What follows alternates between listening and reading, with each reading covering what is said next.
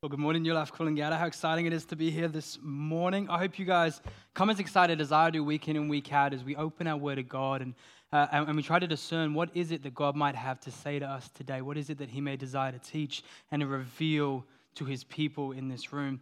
Um, we are going to be looking at John, the Gospel of John, chapter 13. If you have your Bibles, go ahead and flip them open uh, to the Gospel of John. But as you do that, if you haven't met me before, my name is David Schembri. I get the joy of being one of the pastors here at New Life Coolangatta, and I get the privilege of continuing our series that we're on today, Rhythms um, Week 2. This is a, a, series that we've been doing over the last few years to start um, the years, and it's a series that responds to a season that I think I would dub the season of the what. And what I mean is this it's a season where we're obsessed with the what we could be achieving, with the what we could be changing, with the what we could be improving. And as we've entered this season as a church, we've discerned that perhaps the call of God isn't to be so obsessed with the what, but rather with the who, the who that we are becoming as a people of Jesus. And so, to do this, we have to take into account and consider the multifaceted, both intentional and unintentional habits that we formed as a people, and ask not only which ones do we have,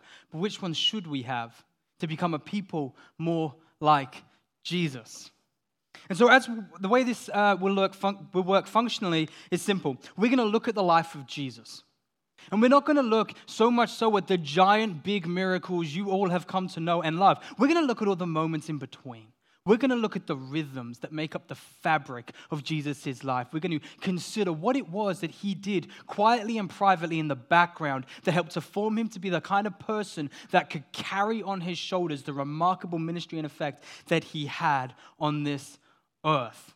And then we're going to wonder how do we begin to follow in his footsteps as followers of Jesus to replicate these rhythms ourselves. And today we're going to be looking at a, an incredible rhythm, a rhythm that I think has uh, perhaps got some, ba- some baggage attached to it, but it, it's the rhythm of serving. Which, if you consider the life of Jesus, this rhythm that he kept of serving wherever he went was so unbelievably central to shaping the very nature of his and the very orientation of the ministry and life he lived. And so I, I would invite you to turn to John chapter 13, verse 1 today, where we're going to dive into scripture and see what Jesus has to say about rhythms of serving. It says this It was just before the Passover festival. Jesus knew that the hour had come for him to leave this world and go to the Father. Having loved his own who were in the world, he loved them to the end.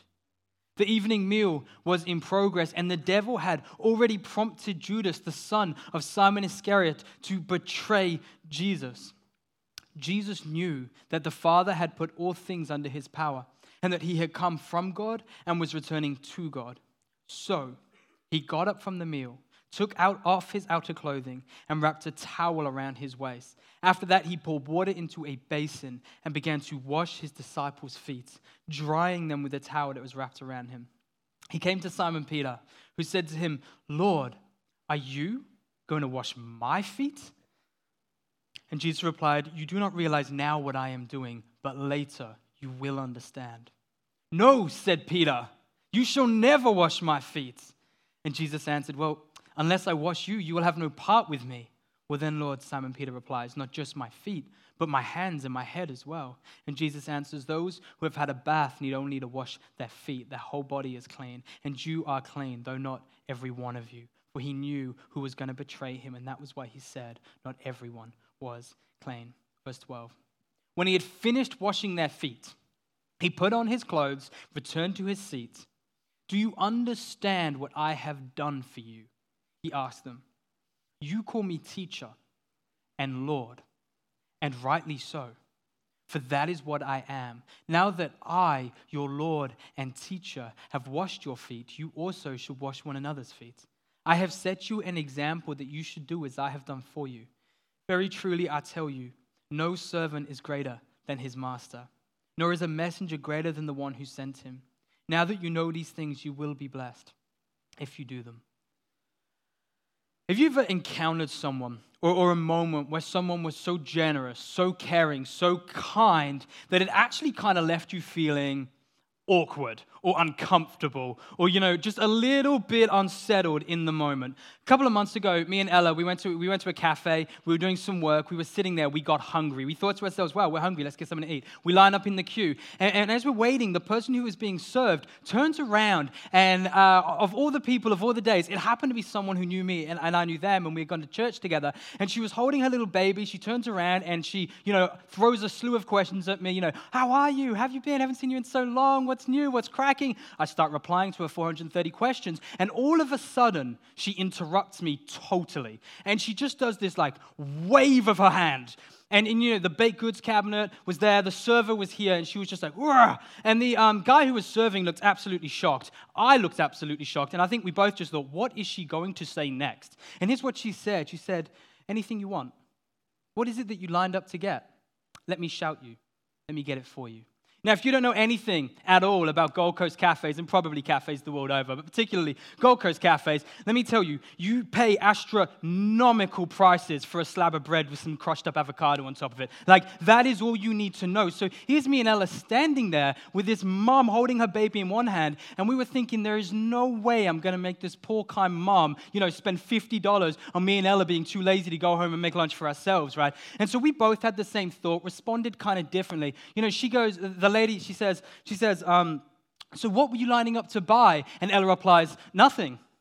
And, uh, you know, I looked to the floor and went, that's not going to swing. Um, and, and so I look at the menu and, and, and I reflected on it and went, we're not getting out of this without this lovely human being buying us something. And so I, I got a drink and me and Ella took that drink, went back to our seats and we sat down. But, but there was a problem that continued to exist. Me and Ella were still hungry. And uh, we didn't want to be rude, and we didn't want to just go up and order, having rejected this person's generosity. And so we just, you know, thought, why not? Let's just sit here and wait until this person leaves. And I smiled because, like, it was the most ridiculous. I, I swear, that was the day she lined up 143,000 of her closest friends to come in one after the other after the other. And without an exaggeration, we sat there for two hours waiting for lunch. And then finally, you know, our bodies withering and us dying slowly, we could go and order our eggs Benny for brunch. It was an absolute nightmare. Uh, the crazy thing is, generosity has the power to stun us, to jar us, to leave us feeling awkward, and to leave us feeling uncomfortable. It's as though generosity has the power to remind us how incongruent the way of Jesus is, is to, to the ways we've come to expect of society around us. My hope today, as we look at the rhythms of serving, is that we wouldn't leave weighed down by conscience driven condemnation of our need to serve and our utter failure if we don't. It's that we would actually be liberated with this joyful vision of what it could mean for us to sow our time and our talents and our opportunities into the tapestry that God is weaving into the world all around us, tapestry of love and kindness. My hope in simple is this that we as a room will come to truly, genuinely believe that, that these hands and these feet and this mouth and all the talents in this room is something that God not only can, but wants to use to unhinge the power of brokenness in this world and make more known his stunning, beautiful reality to the people around him. And also, my hope is this that if nothing else, we would leave this place knowing just how stunning and rich and kind the wonderful, serving God that we get to know is. I know what you're thinking big game, big goals. How about we pray? And see what God wants to say. Father God, I thank you so much that you are present in this room. I thank you so much that you have never, ever, even once thought, even for a second, of not showing up today. That you have purposed and planned to make something beautiful become reality in and amongst this room. I pray, Lord, that this morning we would get excited and passionate for what it is that you might want to tell us. I pray, Holy Spirit, you will come and humble and soften our hearts. I pray, Lord, you would take away whatever hardness may have been built up, but rather we would become just so, um, just caught up in the delight of knowing you. I just pray, God, that, that whatever we leave with today, we leave first knowing that you are the God who serves and cares and pours yourself out for all people, and that we, the recipients of that, are okay in your hands. And I pray we may be stirred by that shocking reality to leave a, a taste of that in the world around us. Lord, thank you so much for your care. Thank you so much for your concern. Jesus, thank you for your blood that was effective. And in your mighty and beautiful and perfect name we pray. Amen. Verse 4 says this So he got up from the meal.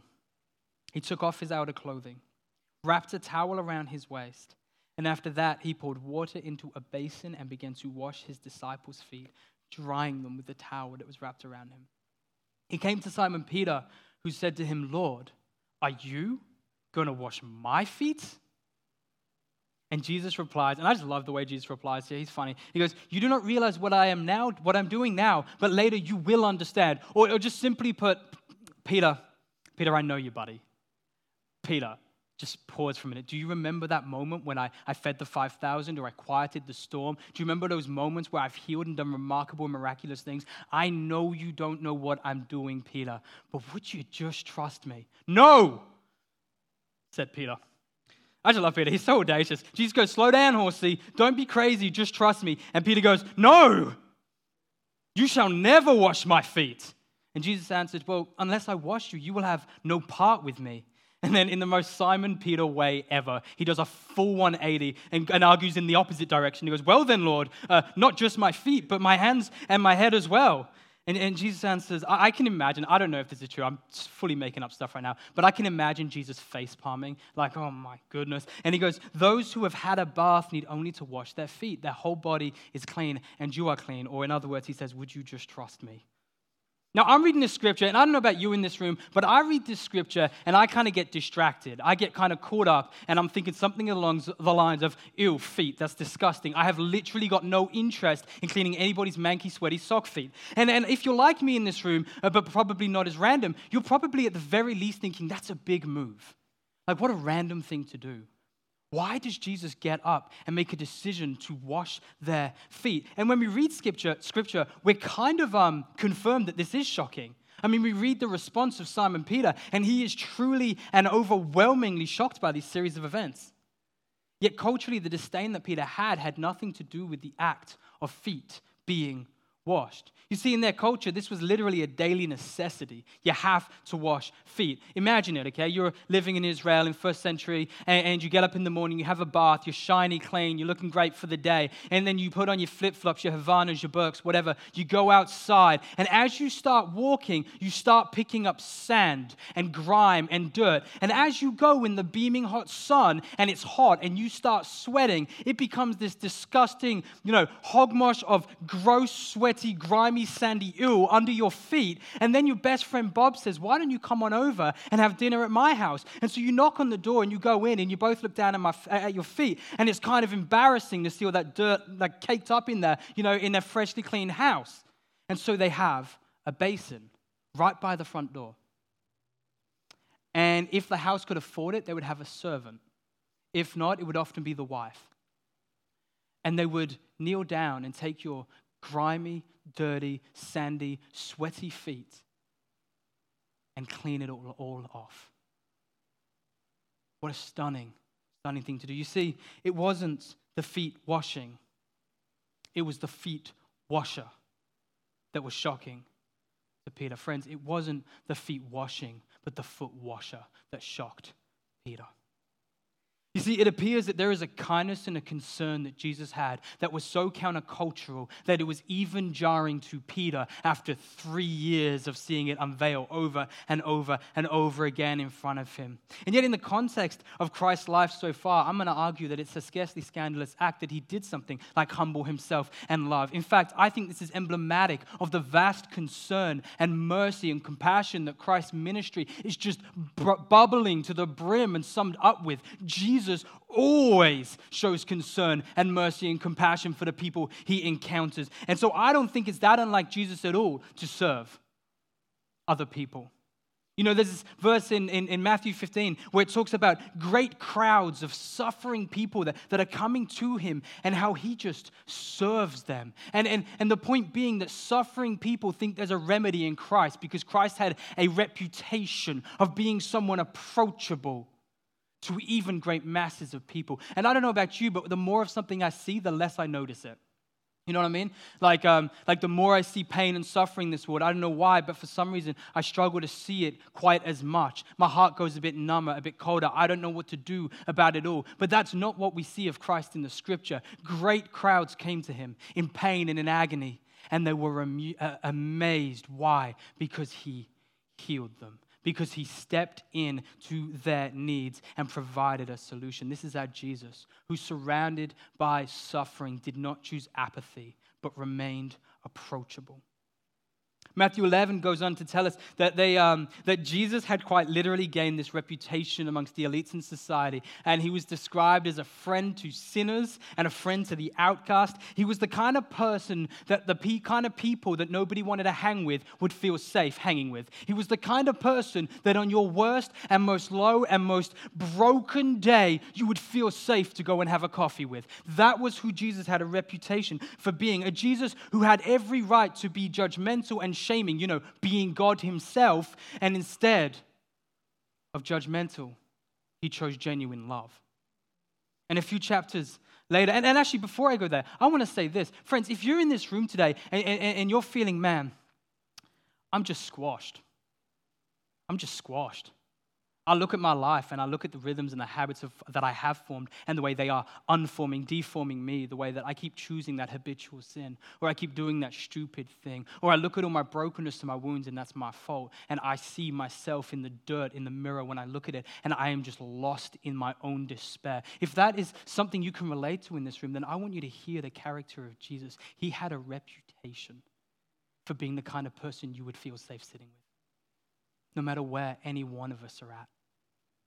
He's the kind of, he had a reputation for being the kind of person, if you had a need, he would be interruptible and, he, and you could engage him and he would bless and love and meet you in the midst of that brokenness and depth. Friend, if you come today and you're feeling worn out, unlovable, or broken, I want to let you know that you've come to the right place and Jesus is ready to meet you and do something stunning because that's who he is.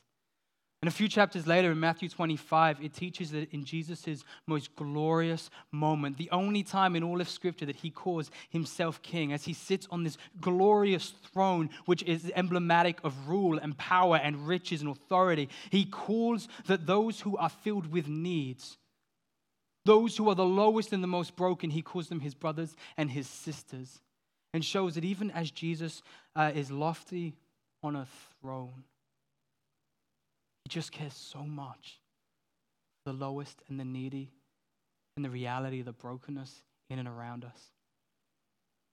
You know, Jesus forfeited his privilege, his privilege, and chose instead acts of genuine service. What a remarkable thing. Jesus' life, it was characterized by cultivated rhythms of swapping apathy for approachability exchanging judgment for genuine love, and replacing his privilege with acts of service. And let me point this out there was nobody in John 13 in that room who was less had the job to serve than Jesus did. There was no one in the room more privileged to avoid serving than Jesus. And Jesus said, I forfeit that privilege to not serve. And instead, I will serve and I will love and I will care. Because here's the thing at this point, if you paid attention before, their feet should already have been washed. They were sitting at the dinner table. They were waiting for the food. Their feet should already have been washed. And it doesn't say it in scripture, but I wonder if they walked in and there was a basin of water and nobody there to wash the feet. And you know, you can imagine uh, Simon Peter, because who else would do it? Simon Peter walks in and he goes, I'm not washing my feet. And he walks off, and then Judas of Iscariot looks at Simon Peter and goes, Well, I'm not washing your feet. Ew. You know, and, and they're all sitting around this table going, Well, who's going to wash our feet? My feet, your feet, they will stink. You know, and then there's Jesus in the room, the last person in the room who should be washing feet, who steps up and, and he takes off his outer garment, puts on a towel, and kneels kneels before his disciples and grabs their dirty and grimy and sweaty feet and begins to clean. That is uh, Jesus. And friends, this is who he is. This should be so significant to us today. Not merely because we're surrounded by broken people around us, and that really tells us what we ought to be doing and how we ought to be acting to the broken and the wounded. Not only because not brokenness hasn't really decreased since then in so many ways, but in new and more culturally relevant ways. Brokenness appears to continue to abound all around us in these most pressing and daunting of ways. Uh, the mental health uh, epidemic that we face right now, not just across young people, but across all generations. Our isolation and our loneliness, our distraction and our inability to commit, our great and turbulent fears that are overwhelming us. And let's talk about, you know, COVID 19 and impending financial recession, you know, Ukraine. There are so much suffering in our world today. That is why this is such a relevant scripture to us today. But it's not just because there's suffering around us, it's because it tells us something about who God is. It tells us that in the midst of his great and mighty and glory, that the God of all the universe, who crafted all things, who made the mountains as they rise up and the trees in the forest, he made the fish and the lakes in all of his splendor and wonder, the God of everything that is and could ever be in his most natural state, is bent towards compassion care, and serving. I wonder, do you know that Jesus today? Do you know that today? Like, do you know that today? That Jesus cares for you. No, like, I'm not just cliche taglining here. Do you know that in your heart today? That Jesus cares about you. That our Jesus is a Jesus who has chosen to serve you. Such a remarkable, remarkable love. Verse 12 goes on. When he had finished washing their feet, he put on his clothes and he returns to his place.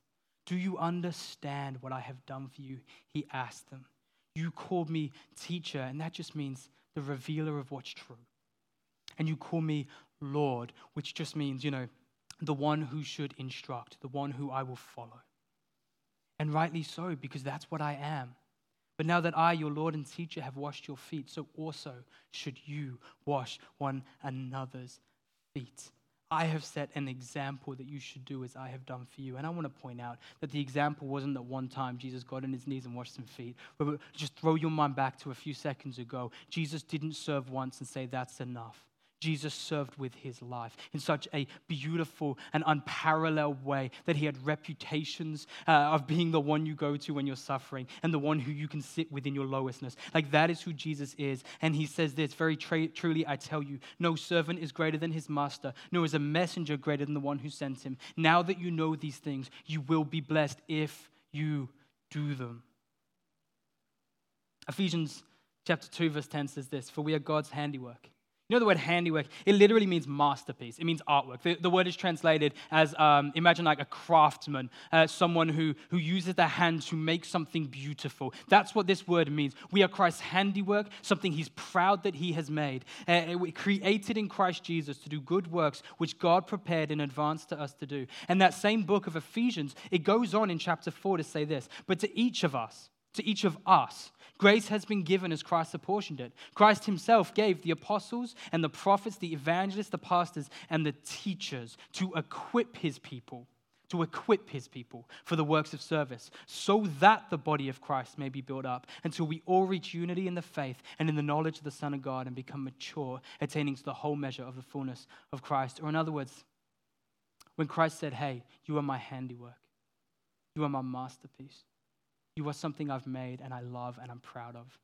Part of what it means to be a masterpiece in God's measure is that a part of you has been crafted with certain talents and certain gifts and certain opportunities and certain spiritual blessings and physical inclinations that God has given each and every one of us in the room to bless one another, to bless the church, and to bless the world. And friends, perhaps in this room you wonder to yourself, well, I don't think I do have spiritual or physical or any kind of gifts at all to bless the world. Or perhaps you are trying to work out what those gifts might be. Or perhaps you've tried before and felt failure and, and, and the bite still stings. Here's what I want to let you know that's okay. But it doesn't change what the scripture says. You are someone God is proud to have made. And in that pride, a part of you has been designed to do something stunning with your life, and you have been gifted so you don't fail. You have been gifted that eternity may be shaken by these and this and the way you walk and do life. That is a stunning, stunning reality. In uh, 1920, there was a lady, her name was Betty Greene, and she was born in Seattle. And from a young age, she was just obsessed, like fascinated with aeroplanes and flying and, and whatnot. And so, you know, being obsessed with something, she decided to endeavor to pursue it. Uh, and, and by the age of 16, Like, I don't know if you get this. I know what, cast your mind back to what you were doing at the age of 16. Okay, right. I, I wasn't doing this. By the age of 16, this woman had managed to get her pilot's license in a day and an age, 1920, where women really weren't encouraged to be in the field of aviation that much. And she fought against any kind of, you know, oppression or judgment and said, I want this and I'm taking it. And I just, that shocks me. 16 years old, I hadn't done anything good with my life yet. So here's the thing she had managed to acquire her pilot's license. And, and, and then she felt something in her heart conflicted. She knew she had a passion to serve God, and she knew that she wanted to do that well, but she also knew she loved flying, and she didn't know how to marry these two things together. And so she stepped away from flying. She decided to endeavor to follow other things that perhaps uh, might be more in line with what she was expected to do in her society to serve God. She even started a nursing bachelor's and decided after two years it wasn't for her because there was this ghost, this voice that hounded her, this passion, this desire, this love of flying. And, it, and, and World War II then broke out. And she got the opportunity to actually use her ability to fly to actually serve her country. And she couldn't go onto the battlefield, but she served behind the scenes and used her abilities to help restock, supply support, even do test flights and trainings, and did all these things to, to actually bless her country as flying. And when she finished after World War II, she made a decision in her heart she said, I know that I would not love this as much as I do if God hadn't crafted some way I can use my gift and my talent to bless his kingdom and further his mission. And so, what she did was she actually pioneered a movement called MAF, a movement I want to point out that still exists today. And it was a movement that she um, pioneered to begin to bring the gospel into places in the world that were otherwise inaccessible. What a phenomenal idea. She said, What gifting do I have? What can I do? What do I love? What is something that just makes me excited? Now, how do I take that and just look for a hole and a need and say, Lord, I'm going to serve you in this way with this gift? What a brilliant idea. And you know, today, all across the world, in countries such as Mexico, Peru, Nigeria, all around the world, there is a legacy of churches that are still standing today that owe their heritage to her deciding to take a talent that wasn't mainline Christian talents, to take a talent and a passion God had given her and use it to serve Him. And this is the narrative that we see in Scripture. God continuously says, continuously says, Hey, I have crafted you. Don't be ashamed of yourself. I have crafted you, and I have given you passions and talents, and I have given you abilities and spiritual blessings. Now, would you just come and would you just serve? Would you lay them down to do a part and to be a part of what I'm doing in this world? That is what, what John chapter 13 is trying to teach us. That is the point Jesus is trying to make to us. And his story concludes with Jesus remarking on the titles that his followers had given him. It was a strange way to go, but he decided this is what I will say next. You call me Lord, and you call me teacher. You call me one who you would be willing to follow and live your life in the model of. And that is a good thing. And friends, it is a good thing because I don't know if you've ever done it, but I know for a fact that when I've gone my way and I've been confident I had it right and I've trusted the truths that I know, which are so limited by my experience, I have continuously made bad decisions. I have continuously chosen the wrong option. I have continuously formed habits and rhythms that deform and break my life, as opposed to habits and rhythms that continue to form me in, in the image of Jesus and His thriving, His joy, His peace, and His hope. I wonder if you can relate to that. Because, friends, in this world, there are rhythms that bring life. Do you know that? There are rhythms that can actually bring death. There are things and ways and habits and the things we do with our time and with our hands and with our opportunities that actually are stunning blessings to our community. And it says, because you do this, you will be blessed. So they're not only stunning blessings to our community, but as we serve with our hands and our mouth and our talents and our time, they're actually blessings to us. But then there are ways we can spend our time and our talents that we think will bless us but actually ending up burdening. They end up hurting. They end up wounding. They end up robbing. And I don't think we have to think particularly hard to know that this is true. And the Bible doesn't shy away from saying, hey, there is a more beautiful way for you to live. There is a more beautiful reality for you to experience in your life. And choosing to lay down rhythms of serving have the power to absolutely bless these socks off of the communities you live in, off of the friends and the family members, and off of your own life. And that is worth pursuing. So, what do we do? Okay, we're sitting here. Jesus served, and that was a really cool thing because Jesus isn't just saying, Hey, buddy, I'm going to sit on a throne and I want you to do all the work. Jesus is on his throne in heaven, and what he's saying is this I serving right now as well. I have served. I'm passionate about the poor and the suffering. Would you partner with me as I care for them? Okay, we see Jesus, his serving nature, and we see his beckons and his call for us to do the same. So, what do we do with that? Do we make like Betty? Do we sell what we own, get our pilot's license? Do we perhaps, I don't know, get a theology degree and all become preachers and teachers till the day that we die? Friends, if you consider the thing that you think is the most Christian thing you could do, and you say, I'm going to spend the rest of my life doing that, and then you expect everyone has to do the same, then I wonder who would be tending and caring for the many needs that are not now being met. The reality is, that you and I, We've all been called and blessed and, uh, and gifted by God according to His will as one body of believers to do something absolutely stunning in this world. And uh, the Bible, I love 1 Corinthians chapter 12. It's like, man, you're missing your little toe, you're going to notice it. And it might seem unnoticeable because it's just a little toe, but everybody knows it's noticeable when you stub it, right? And this is the thing like the smallest parts of us, the most uh, insignificant in our mind parts of us, are the parts that God says, without it, you wouldn't be functioning. Friend, I wonder what your talent is. I wonder what your gifting is. I wonder how God might be calling you into a rhythm of serving today. And I wonder how you might be demeaning it and saying it's too small. It's not enough. You see, from the teacher and from the Lord, our God, we learn a couple of things about his calling for us.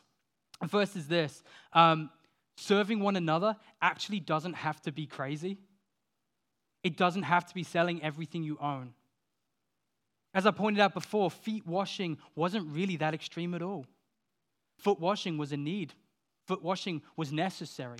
Foot washing was something that everyone had to do. And Jesus, though he was the last person in the room who should have done it, was the one who put his hand up and said, Sure, it's a need and I'll do it. And I just wonder uh, today, in the most simple way possible, what ordinary everyday needs are existing around each of us today? What, what, what needs are there around us that perhaps um, we're expecting someone else to do? But actually, just as easily, we could get up and do them. Perhaps there are people around us who we could make a rhythm of visiting, people who don't have anybody else. There is an epidemic of loneliness in our world. People feel isolated. What a simple rhythm to say once a week, I'm just going to go and visit one of these communities. I'm going to build a friendship with someone who I know doesn't have anybody else. Perhaps there are ministries that look after the homeless or foster kids or refugees, and, and we could make a decision to take our gifts and our talents and our time and say, you know, they are a priority of mine. And I'm going to take, you know, once a week, once a fortnight, once a month, I'm going to take my time and I'm going to give a couple of hours to this mission and this ministry because I believe in the rhythm of serving. Perhaps there are talents in this very room of welcome or of worship that are not being used right now, but could be being used every Sunday right here. Well, I wouldn't make you serve every Sunday, but could be being used right here to bless and build up this community. It isn't a call to be the most astounding, sacrificial, competitive, generous, kindest, reckless server. It's a call to sustainable habits that care for the people around us. That's it. The second thing we learn is that our Lord and our teacher was um, not afraid to show off that sometimes we face weaknesses that sometimes we have limitations. You know, this story begins by, by John pointing out that Jesus had like no time. And I know what you are thinking in this room. Like, we bump into these reasons and these limitations and excuses, and they're real, but, but we think this should be enough to get me out of serving. How do I fit in doing something loving for someone else when I have all these commitments and all these promises and all these things I have to do? And my life is so busy, I haven't got room for another layer of complexity to fill in that. And Jesus is like, Yeah, neither do I. Verse 1, it was just before the Passover festival. Jesus knew that the hour had come for him to leave the world and go to the Father. Jesus literally had one night and a trial to finish everything he was doing before he would die. Friends, for all of the time we don't have, Jesus had less. Right? You see that? But Jesus said, I'm going to start this night following the rhythm of my life that I have crafted and cultivated for years a rhythm of countercultural, counterintuitive serving that promotes the well being and the care and the concern of the people around me before I get overly concerned with myself. And it presses on saying that Jesus loved his friends. He says he loved his friends, and feeling that love, he chose to express and show it tangibly. I wonder in this room you've ever walked past a homeless person. I remember at a young age, I, I was in England, I was walking, and I just saw this person sitting on the floor, and he was homeless. And I, obviously, I was too young to know oh, all the excuses for not giving to the homeless, you know, and, and, and I, I, was just moved with compassion. And I, I was such a stubborn kid, still stubborn, but I was such a stubborn kid. And, and I turned to my mom, and I was like, no, give him money. and I was like, give him a sandwich, do something. I just couldn't walk past the kid without mom. It didn't cost me anything, I was a kid. With a mom giving him something to bless him because I was stirred by compassion. I wonder, do we ever walk past homeless people and actually feel moved in the heart towards them? Do we ever see the suffering of people in our communities, all sorts of different areas, and feel great and genuine love and then keep walking? In 1 Corinthians chapter uh, 13, verse 4, it says that love is patient and love is kind. And that word kind doesn't just translate as say a nice thing and move along. That word kind quite literally translates to something tangible, actionable, something you choose to do. It is a word of movement and the beginning of motion. And, and so the point that Jesus is making here is that we can't love in feeling alone, it's not enough. We can't just feel love for people and say, wow, I've done my job.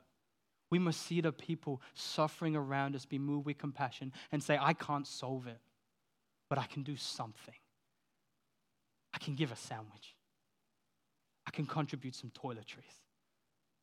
Or maybe we can do more. I don't know. And the third thing that we see in this context is, is that Perhaps instead of love and softness, what we feel is cautiousness, uncertain, threatened, or apathetic, right? Perhaps we recognize that there are people around us that we have been called to bless who can actually never black back, uh, sorry, bless us back. That's hard. You want me to give away everything I have, and, and there's literally no way they can ever bless me back? Or perhaps we know that we don't have a way to solve their problems, to fix their brokenness. Perhaps we know that when we start to care for someone, it will always get messy. Perhaps we know that loving and caring for people is actually a burden at times. And so we actually feel threatened or apathetic or distant because we're scared of what it could look like to bless with the gifts we have. You know, Jesus was in the company of someone he had called a friend for three years who was about to betray him. You know, the devil himself in the scripture it describes was moving in power against him to terminate everything good Jesus was doing in this world. Jesus was under immense pressure and siege and threat, and he had an answer. And it says in the scriptures, this was his answer. It says in verse 3 Jesus knew that the Father had put all things under his power and that he had come from God and he was returning to God. Or, in other words, what Jesus did was he remembered who his God was. And he remembered who his God had said he was. And he remembered that he was in safe hands forevermore.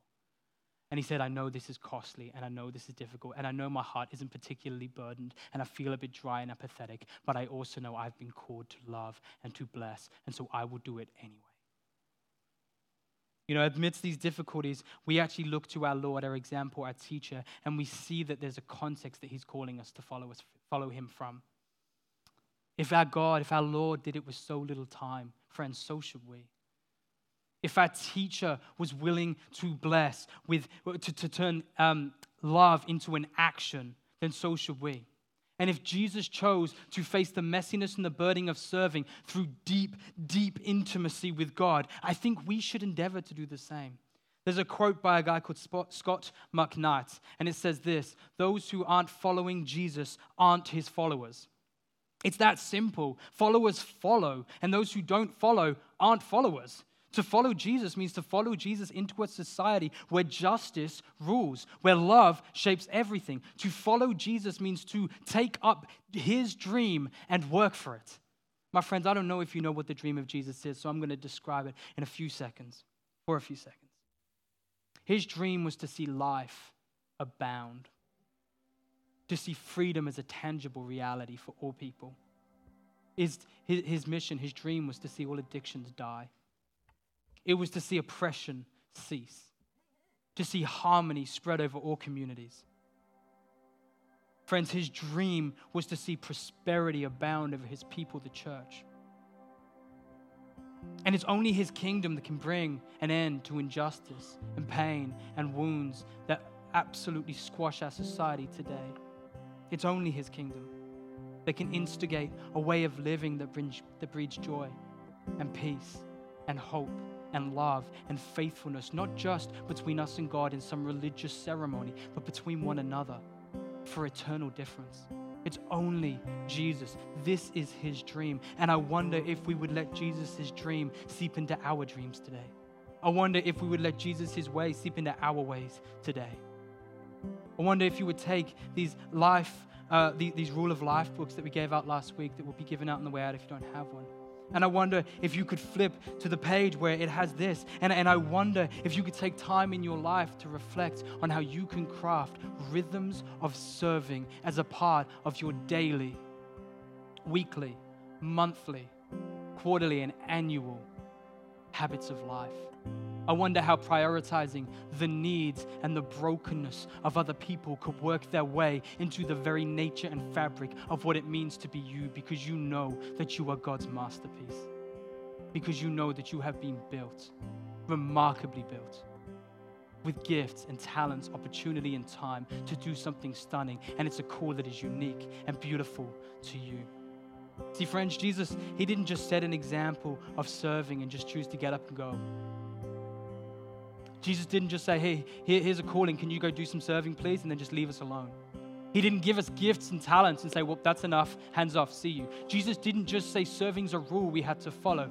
Jesus made serving the very fabric of what he did to the point that he laid his own life down to serve us, to bless us, to care for us. He saw the brokenness and the wounds, the poverty and the pain that we were afflicting on other people as opposed to serving them.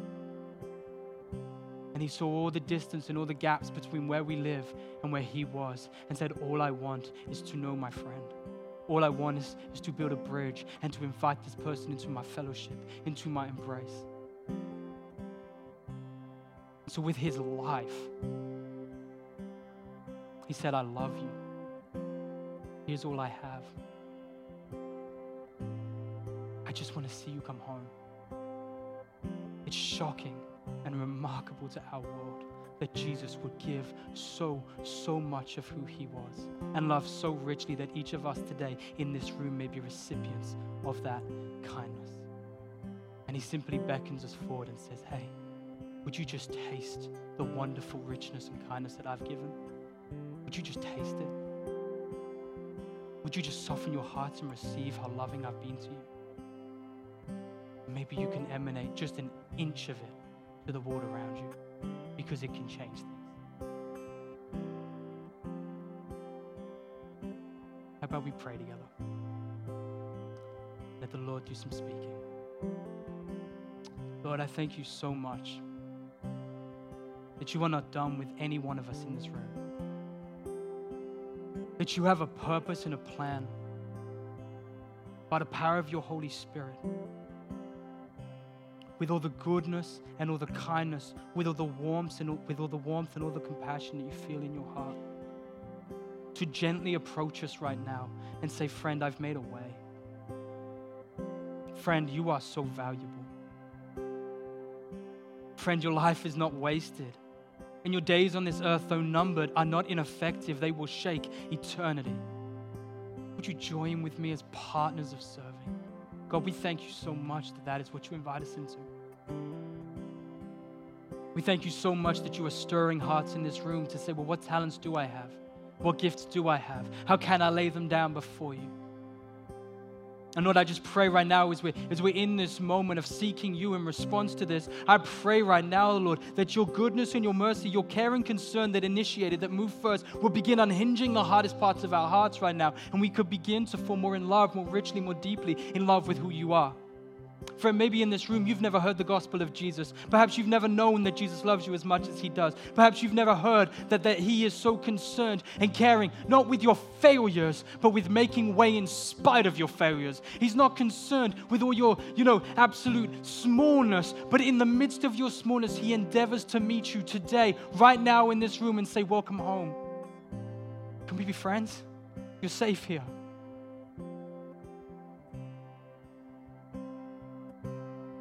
Jesus, we just thank you so much for your love. May you make it known to us in a beautiful and new way. Jesus, in your mighty and beautiful name we pray. Amen. Maybe in this room, as the sermon's been being preached, you're thinking to yourself, I love the idea of serving God, but I don't know how. I don't know what that means. I'm not sure what I have to bring. I'd love to meet you under the cross over there at some point. If you come forward, I'll meet you there, and I would love to pray with you. Perhaps in this room you've served and served and you've been burned and you've been hurt. I'd love to meet you under the cross over there. I would love to pray with you during worship or after. But, friends, how about we stand and respond to the beautiful love of God with worship?